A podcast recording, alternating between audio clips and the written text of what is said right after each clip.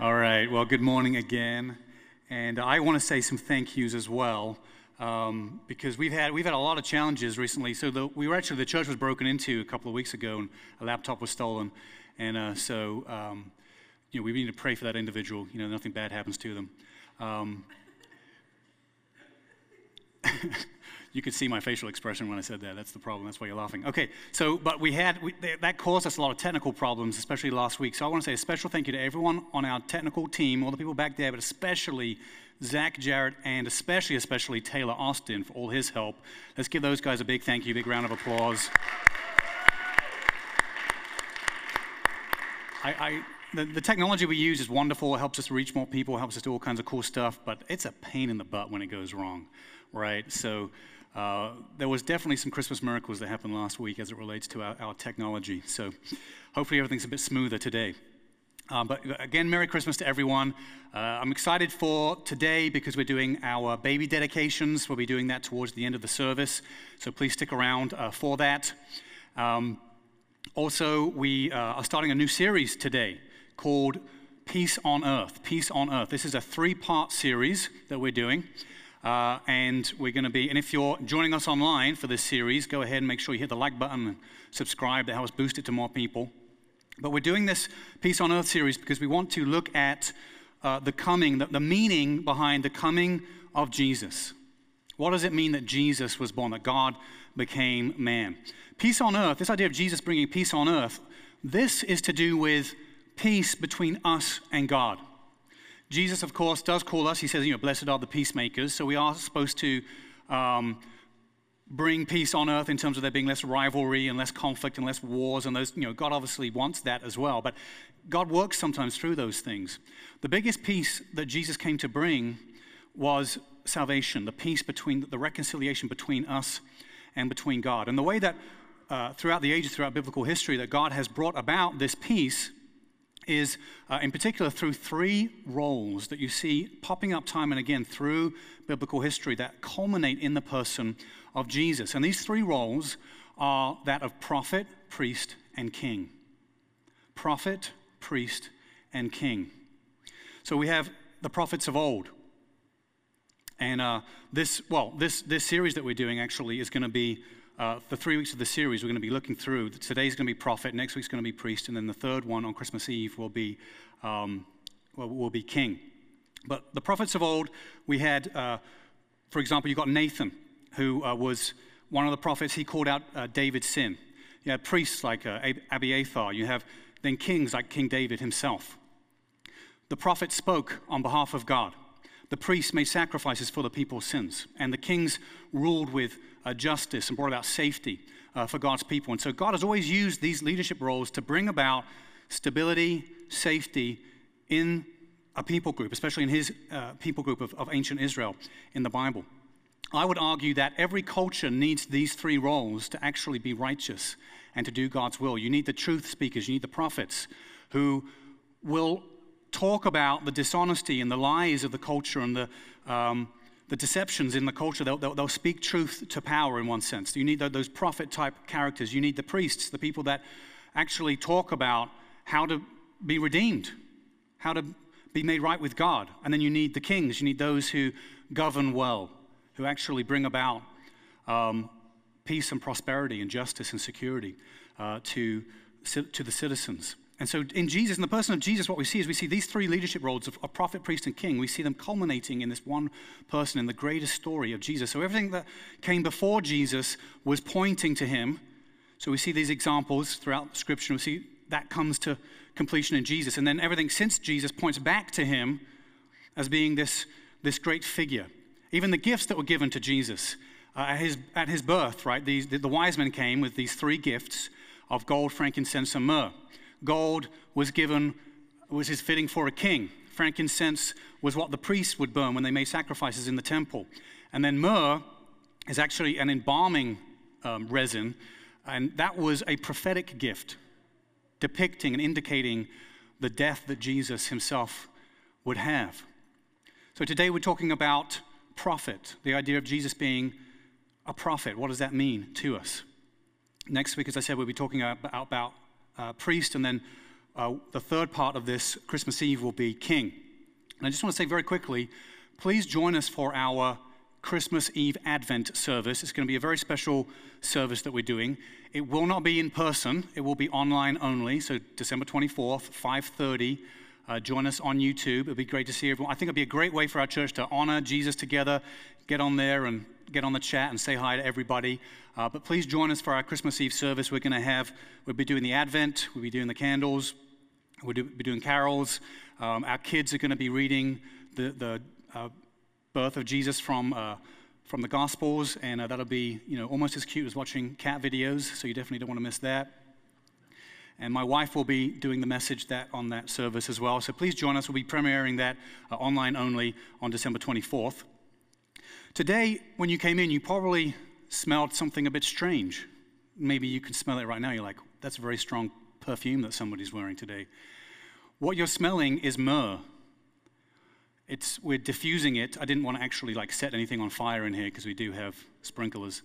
Um, so we're diffusing myrrh. Next week we'll be doing frankincense. But I wanted to really create more of an atmosphere of what does it mean that th- this prophetic gift that Jesus was given when he was born that indicated that he was going to die, that myrrh represents that, that, that, that embalming resin, that, that death that he would uh, endure.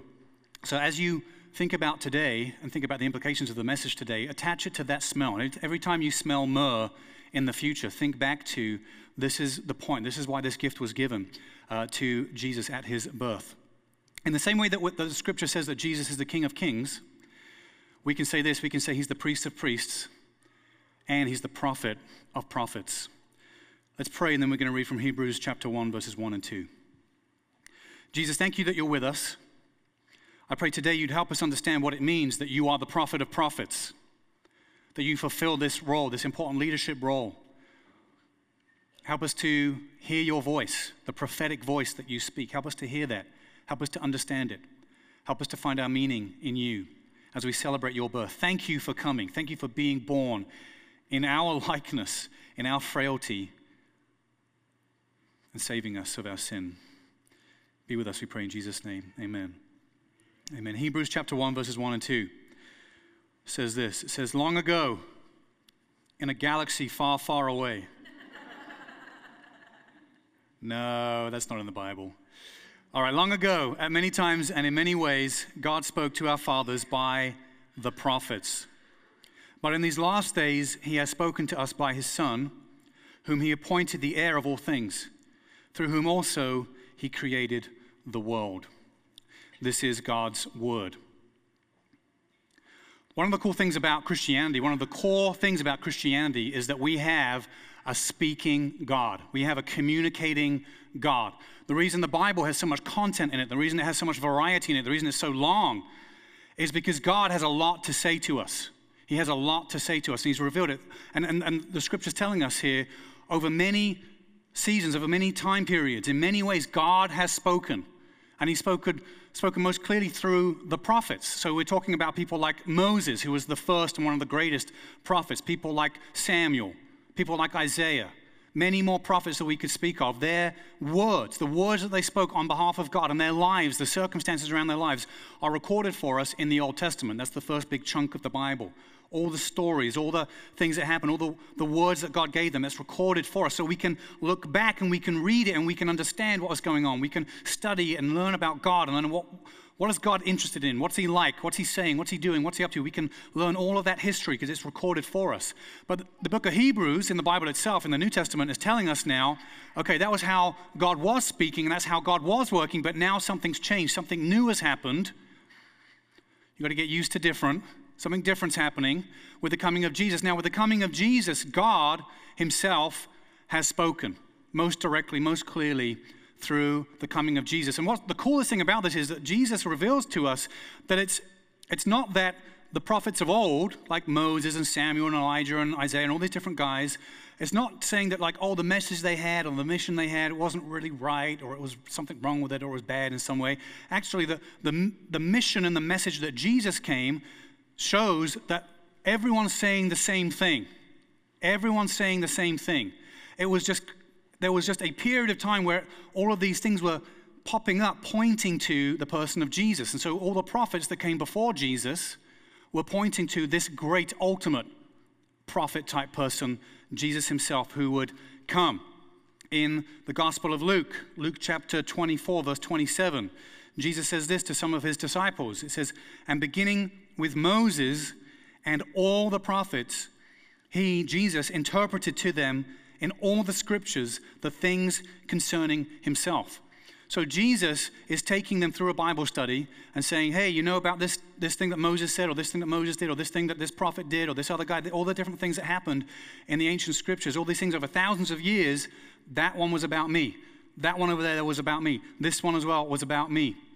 That's what Jesus is doing. It's about him. But he's not just another prophet in the line of prophets who speak on behalf of God and have messages from God. He's not just another one, or even the greatest. He's actually even not the greatest one. That's actually the wrong way to put it. He is the prophet of prophets, but in this sense that he's the source of all the words that the prophets have ever spoken.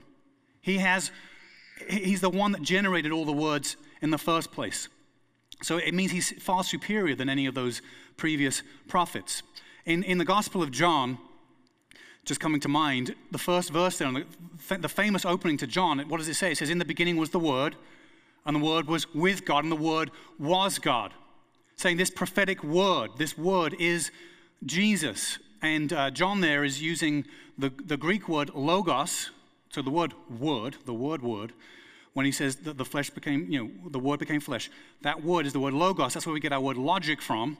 So he's using that word intentionally. He's writing to non Jewish audience, a lot of Greek uh, influence, and our culture is very much influenced by uh, Greek philosophy and Greek thinking. And so this is helpful for us too. But the word, to say, to say that, that the word became flesh, to say that logic or the logos became flesh, what he's saying is that cultures that prize reason as, as the, the, the highest goal and the, the, most important thing, you, and that's what the Greeks did. They, the, the, reason was, was the, the principle behind the order of the universe. There's nothing greater than reason or logic.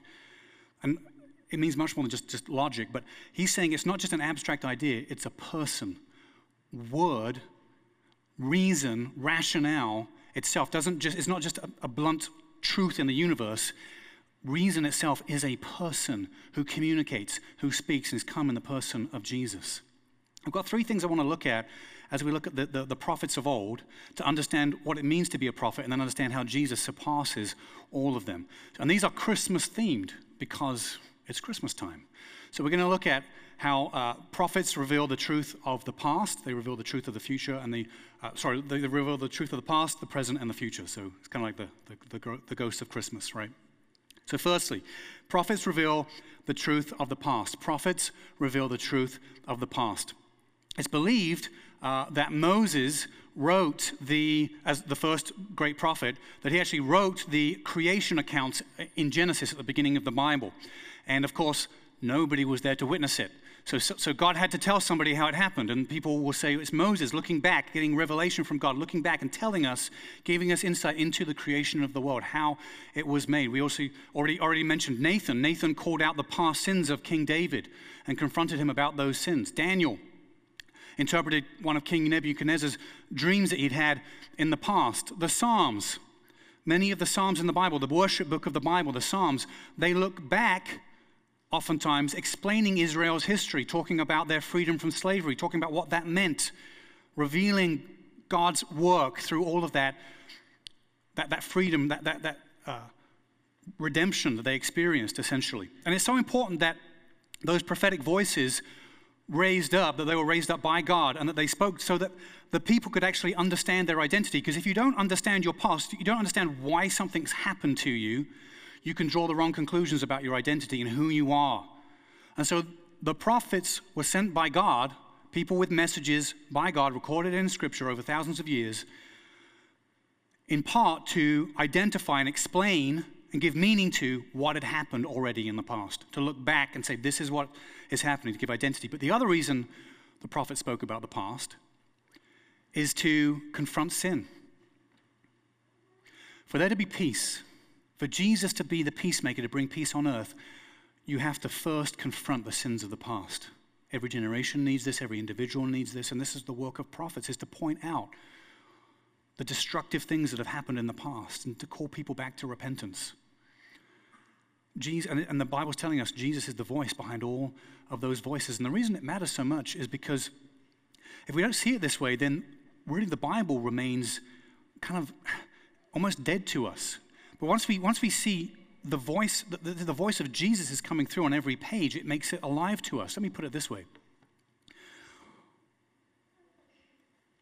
Some movies, there are some movies that they're, they're great movies, but, but as you're watching it, you're like confused because you're like, what, this is happening and I don't understand this. And then at the end of the movie, there's a massive reveal that happens that changes the whole movie. So you can think of some classics, right? Like Sixth Sense or Fight Club. Not that I recommend watching any of these movies. This is not recommendations. I'm just saying from what I've been told by other people. Um, Memento might be another one as well. But there are certain movies that you, you watch them the first time through, and they're good movies, but you're like scratching your head. And then at the end, you say, oh my gosh, the whole thing is different. The Bible's kind of like that in some sense, that maybe the first time through, you're like, I don't get it. It's, it's confusing. It's, it's complicated. There's all this stuff, all this cultural, historical stuff. I just don't get it. Different language, different. I just don't understand. Some of these things are even offensive. Like, what's going on here? But then you get to the big reveal at the end, and you suddenly, the penny drops, it clicks, and you realize, oh, I should have been reading it with this hero Jesus lens thing. I should have put that lens on it, which is that's not a human interpretation. That's what the Bible, that's how the Bible itself tells us it should be read. And if we miss that, then the scriptures will be kind of dead to us, will be kind of strange to us. And, and people, people are it's funny to me, you know, people who've rarely picked up a Bible or read anything, you know, they're kind of confused why people are so in love with the Bible, why it's still the number one selling book, why people's lives and entire cultures have been transformed and changed by the Bible. It's because they're not reading it with this hero Jesus lens. That he's on every page, that it's all pointing towards him. That all these prophetic voices and promises that came were just foreshadowings and echoings of him, and then everything that came after him is just pointing back to what he did and what he said. He's the center of it all. But there's, there's a profoundly personal reason why we need to understand Scripture this way and understand Jesus as being the prophet of prophets, is because he, he helps to interpret our past so that we know our true identity, but also he confronts our sin. And for anyone who's, you know, a born again Christian, we've all had moments, maybe a, one big moment or maybe several moments, but we have these ongoing moments where we come under conviction of sin. This is one of the marks of being a Christian is that you come under the conviction of sin. So if you don't know what I'm talking, if you don't know what I'm talking about right now, that could be a sign that you're not actually a follower of Christ. But you come under a conviction of sin, where you realize something is revealed to you in your past, maybe patterns or behaviors or things that have been said or done, where you realize that wasn't just that wasn't just like an incorrect thing to do. That was wrong. I was wrong. And then and then you you repent you, you, confess it to God, you confess it to others, you turn from it. That's, that's part of the Christian journey, is, is having, you, you die in that way over and over again. You're kind of dying to yourself all the time and being reborn in Christ, being made alive in Christ, constantly being reformed into his image. And so it has such a, a powerful personal implication for us that we've got to be listening to the prophetic voices that speak so that we understand our past and the identity that we have in God. We also understand our own sin and how we need to turn from that and make that right with God and with other people. Because our past is full of things, right? It's full of deceptions and lies, and it's full of dishonesty and addiction. It can be full of all these terrible things, all these compromises that we've perhaps made, or things that we said we'd never do, but then we found ourselves doing. We find, you know, we, human beings are the best. We're absolute geniuses at justifying things that at one time we would have said were, were wrong, and perhaps in the future we'll call out and say, well, that person shouldn't be doing that. But when it comes to us, we'll justify it will justify it. But, but somebody who's coming into faith will, will feel the heaviness and the weight of their sin and be aware. Because, and the reason you feel that is because you're coming closer to God, and God is so holy, so holy that when you get closer to God, you become suddenly so much more aware of your own wrongdoing and, and how bad you really are and how much you need a Savior. So, how's Jesus? How is Jesus the prophet of prophets? What does he, what does he do with the woman at the well? He reveals her past to her. She goes and tells everyone, This man told me everything I ever did. Prophecy prophets look back. They reveal the truth of the past. What did Jesus do with Zacchaeus? He ends up Zacchaeus, he draws out of Zacchaeus all of this confession of sin, of cheating people over a lifetime. What does he do with marriage? People are doing stupid things with marriage and divorce. And Jesus says, No, I'm going to explain to you what actually it meant from the beginning. This is what it means. Same thing with the Sabbath. They messed up the Sabbath. And Jesus is saying, I'm going to come, I'm going to reveal to you the past. This is what it should, this is what it's always meant and what it should mean. Jesus, time and again, what did he say? He, he kept telling people the things that were happening to him had to happen so that the scriptures could be fulfilled. Jesus is constantly looking back and saying, This is what's happened in the past. This defines our movement, our trajectory, but it defines our identity and, what, and God's work now. This has to happen to fulfill the past. Jesus was always saying that. And so there are things in our own lives that Jesus can give identity to, but also can convict of. And there's, there's no other way to be free of the darkness than to come into the light of Jesus. And that's at Christmas time. That's why we, we forget our history, we forget our traditions, but that's why we put lights everywhere. That's why we light candles. That's why, the, that's why we light everything up, is because, and every time you turn on a light for Christmas, you should think, it should be a reminder to each of us. And I want to do this more, but every time we turn on the lights, we have to think this, is, this represents the light of Christ in contrast to my sin, that his light shines into my heart and frees me of my sin. Let's stop running from our past. Because a prophet, a prophet comes, and a prophet is so annoying because they won't let us escape from the past. They will not let us, you cannot escape your past. The only way to, to deal with it is to be redeemed of it. And only Jesus can do that. So we've got to confess and turn to Him. The second thing, the prophets of old, is that prophets reveal the truth of the present. They reveal the truth of the present. So, time and time again, God sent prophets to do important things in the here and now to guide people in the here and now. So Moses was sent to release God's children from slavery. We see Samuel rejected King Saul for being an evil king and then anointed David as the future king. We see Elijah uh, expose the, the, the, false prophets of, of Baal. We see uh, uh, Jonah was sent to preach to Nineveh, a message that they could immediately respond to uh, and, and turn from their, their evil ways. We see uh, Elisha bringing a dead boy back to life. We see even uh, John the Baptist, who's not quite an Old Testament prophet, but very similar uh, in the same kind of vein of that. At the beginning of the New Testament, John the Baptist, he came saying, basically, the Savior is here. He's imminent. He's amongst us. His message is now. It's for now. This is what prophets do. They don't just look back and explain the past and, and the convict, you know, bring conviction of sin for the past, but they say this is what is, God is doing right now and how we need to respond to it in the here and now. And we need this so badly because in the midst of things, it's really hard for us to actually hear God's voice. If we're in difficult, trying, circum- trying circumstances and difficult things, we can be, like I said, we can be compromised, we can be deceived by things, we can be fearful, we can be afraid, we can make the wrong choice. And God, in His kindness, will speak prophetically and send, send those messages to us to say, this, in the here and now, this is how you need to respond. This is how you need to take action. At, at, Trinity, we take this pretty seriously. So there are some verses in the New Testament, in the book of Corinthians specifically, that talk about church services and how in a church service you want to make space for God to speak. Everything can't just be completely ordered, predetermined, and you just run the system. That's not how, that's not actually a great way to have a relationship with God. So we do have pl- things we plan ahead of time, but we also make space for God to speak to people. And so you won't see it every week. Not every person can share, but we have times during some of our singing parts of our worship where people will get up to the microphone. And we make sure that we know and trust those people and that what they're going to say is biblical and that it's for the right time, that it fits in the service right now. But we want to hear from God because God still speaks prophetically. He still guides in the here and the now. We, we're, so, we're so distressed at our present day circumstances sometimes and struggling with anxiety or struggling with thoughts or whatever it might be we're struggling with that we have to make room to hear a word from God that can break us out of that and can help us actually do the work that God calls us to right now. So, this is why Jesus is the prophet of prophets. Because Jesus, when you read it in the New Testament, this is what Jesus does. He, he knows what people are thinking in the moment and even will reveal it, people's thoughts to them. He says to the disciples to cast their, their, their net on the other side of the boat because there's a, a big catch of fish, a bigger catch of fish on the other side. Jesus knows in the here and now exactly the right thing to do. He speaks with a word and heals the sick. He tells parables that were perfectly tuned and perfectly set up to help the people of his day with the issues they were facing. And actually, they're so genius, they still work for all of time.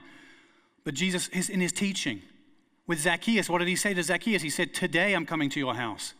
What did he say to the thief on the cross next to him? He said, Today you will be with me in paradise. This is what prophets do, and Jesus is the ultimate expression of this because he came, he was born as a baby, born in a very human way, in a very vulnerable, very fragile way, came into our moment, came into the. We've all been there, unless you're an alien. Any aliens?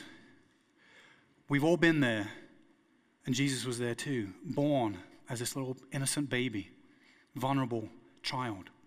Now, we're not all knowing, we're not, we can't discern our own thoughts at times, and so we need the voice of Jesus to guide us and to help us. Psalm 119, verse 105 says this it says, Your word is a lamp to my feet and a light to my path. Your word. So that's Jesus is a lamp to my feet and a light to my path. He guides us in the here and the now. The third thing of the prophets of old is this is, is that the prophets reveal the truth of the future.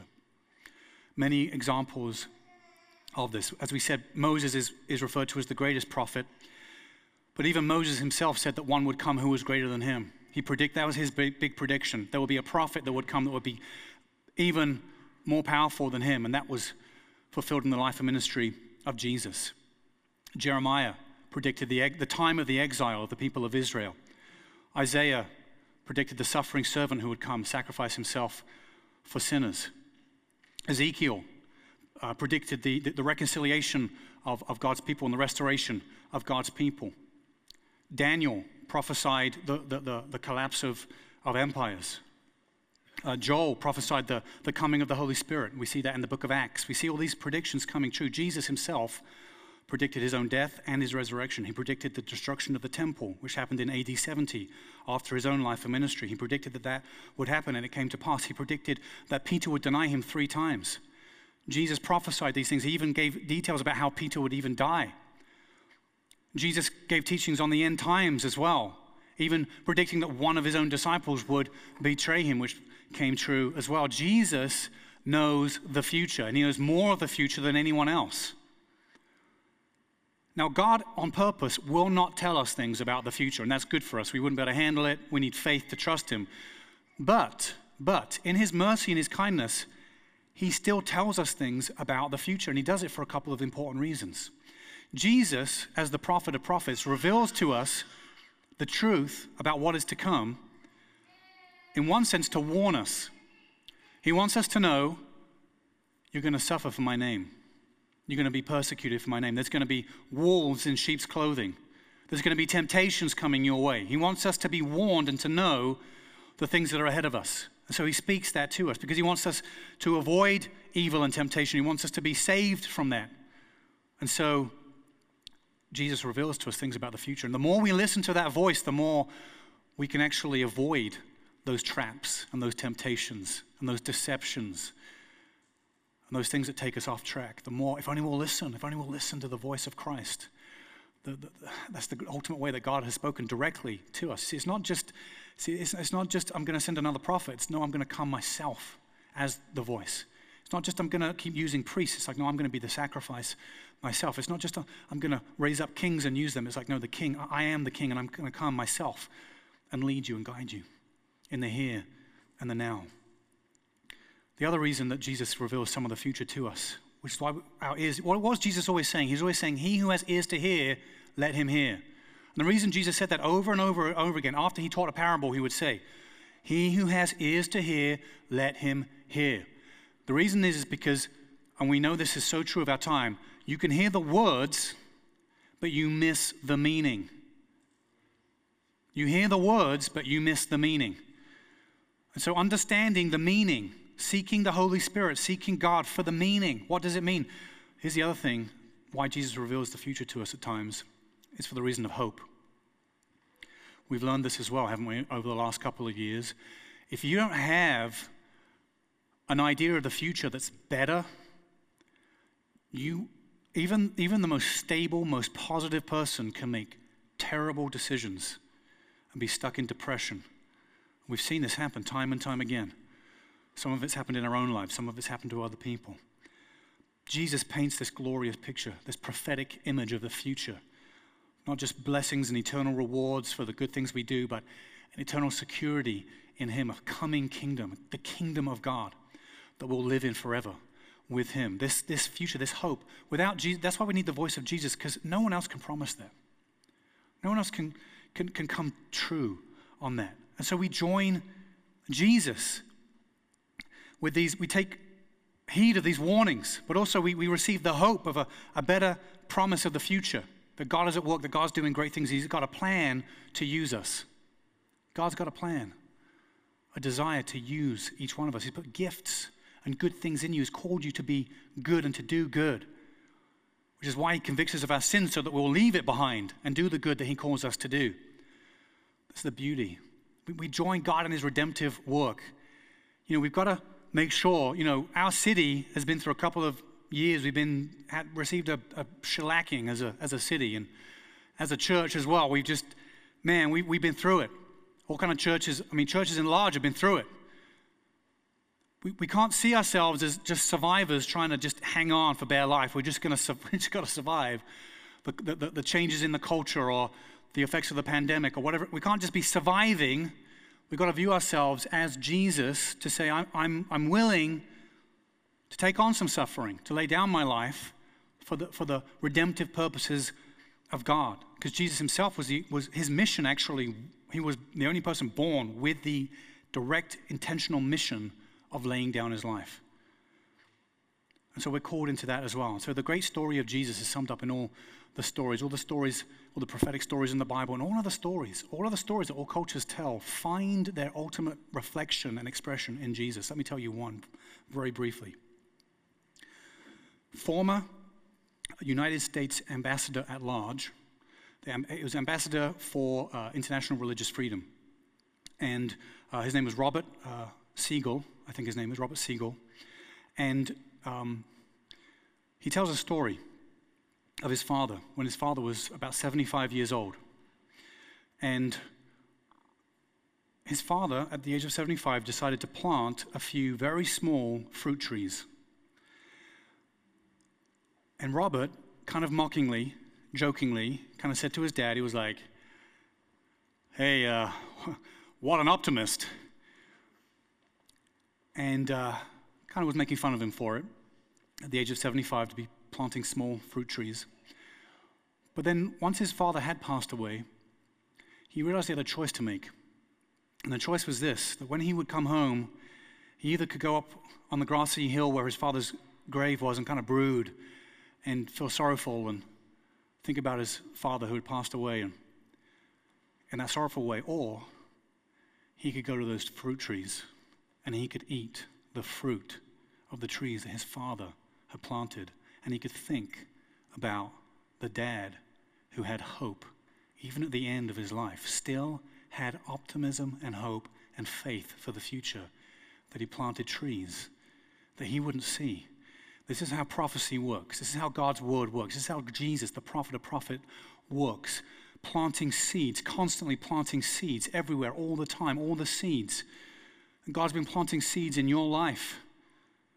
He's planting all these seeds, and they some of them are coming alive right now. Some of them have been coming alive recently. And some of them are going, to, come alive in weeks to come, in months to come. Jesus, that's what, that's what prophecy is. It's seeds that are being planted that suddenly germinate and come to life. And you realize, oh, there's hope. I can have peace with God.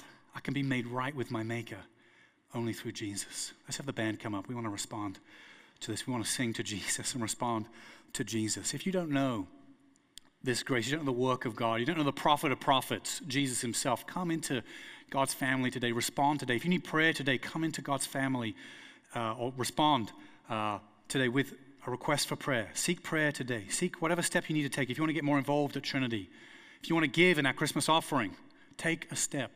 Take a step today. The way, the main way, the biggest way you can respond is what Cole talked about during our, our announcements. We encourage people to text in the word enjoy to 94,000. There's, there's a way there to, to take some steps and respond to whatever step it is you need to take. Take that step today.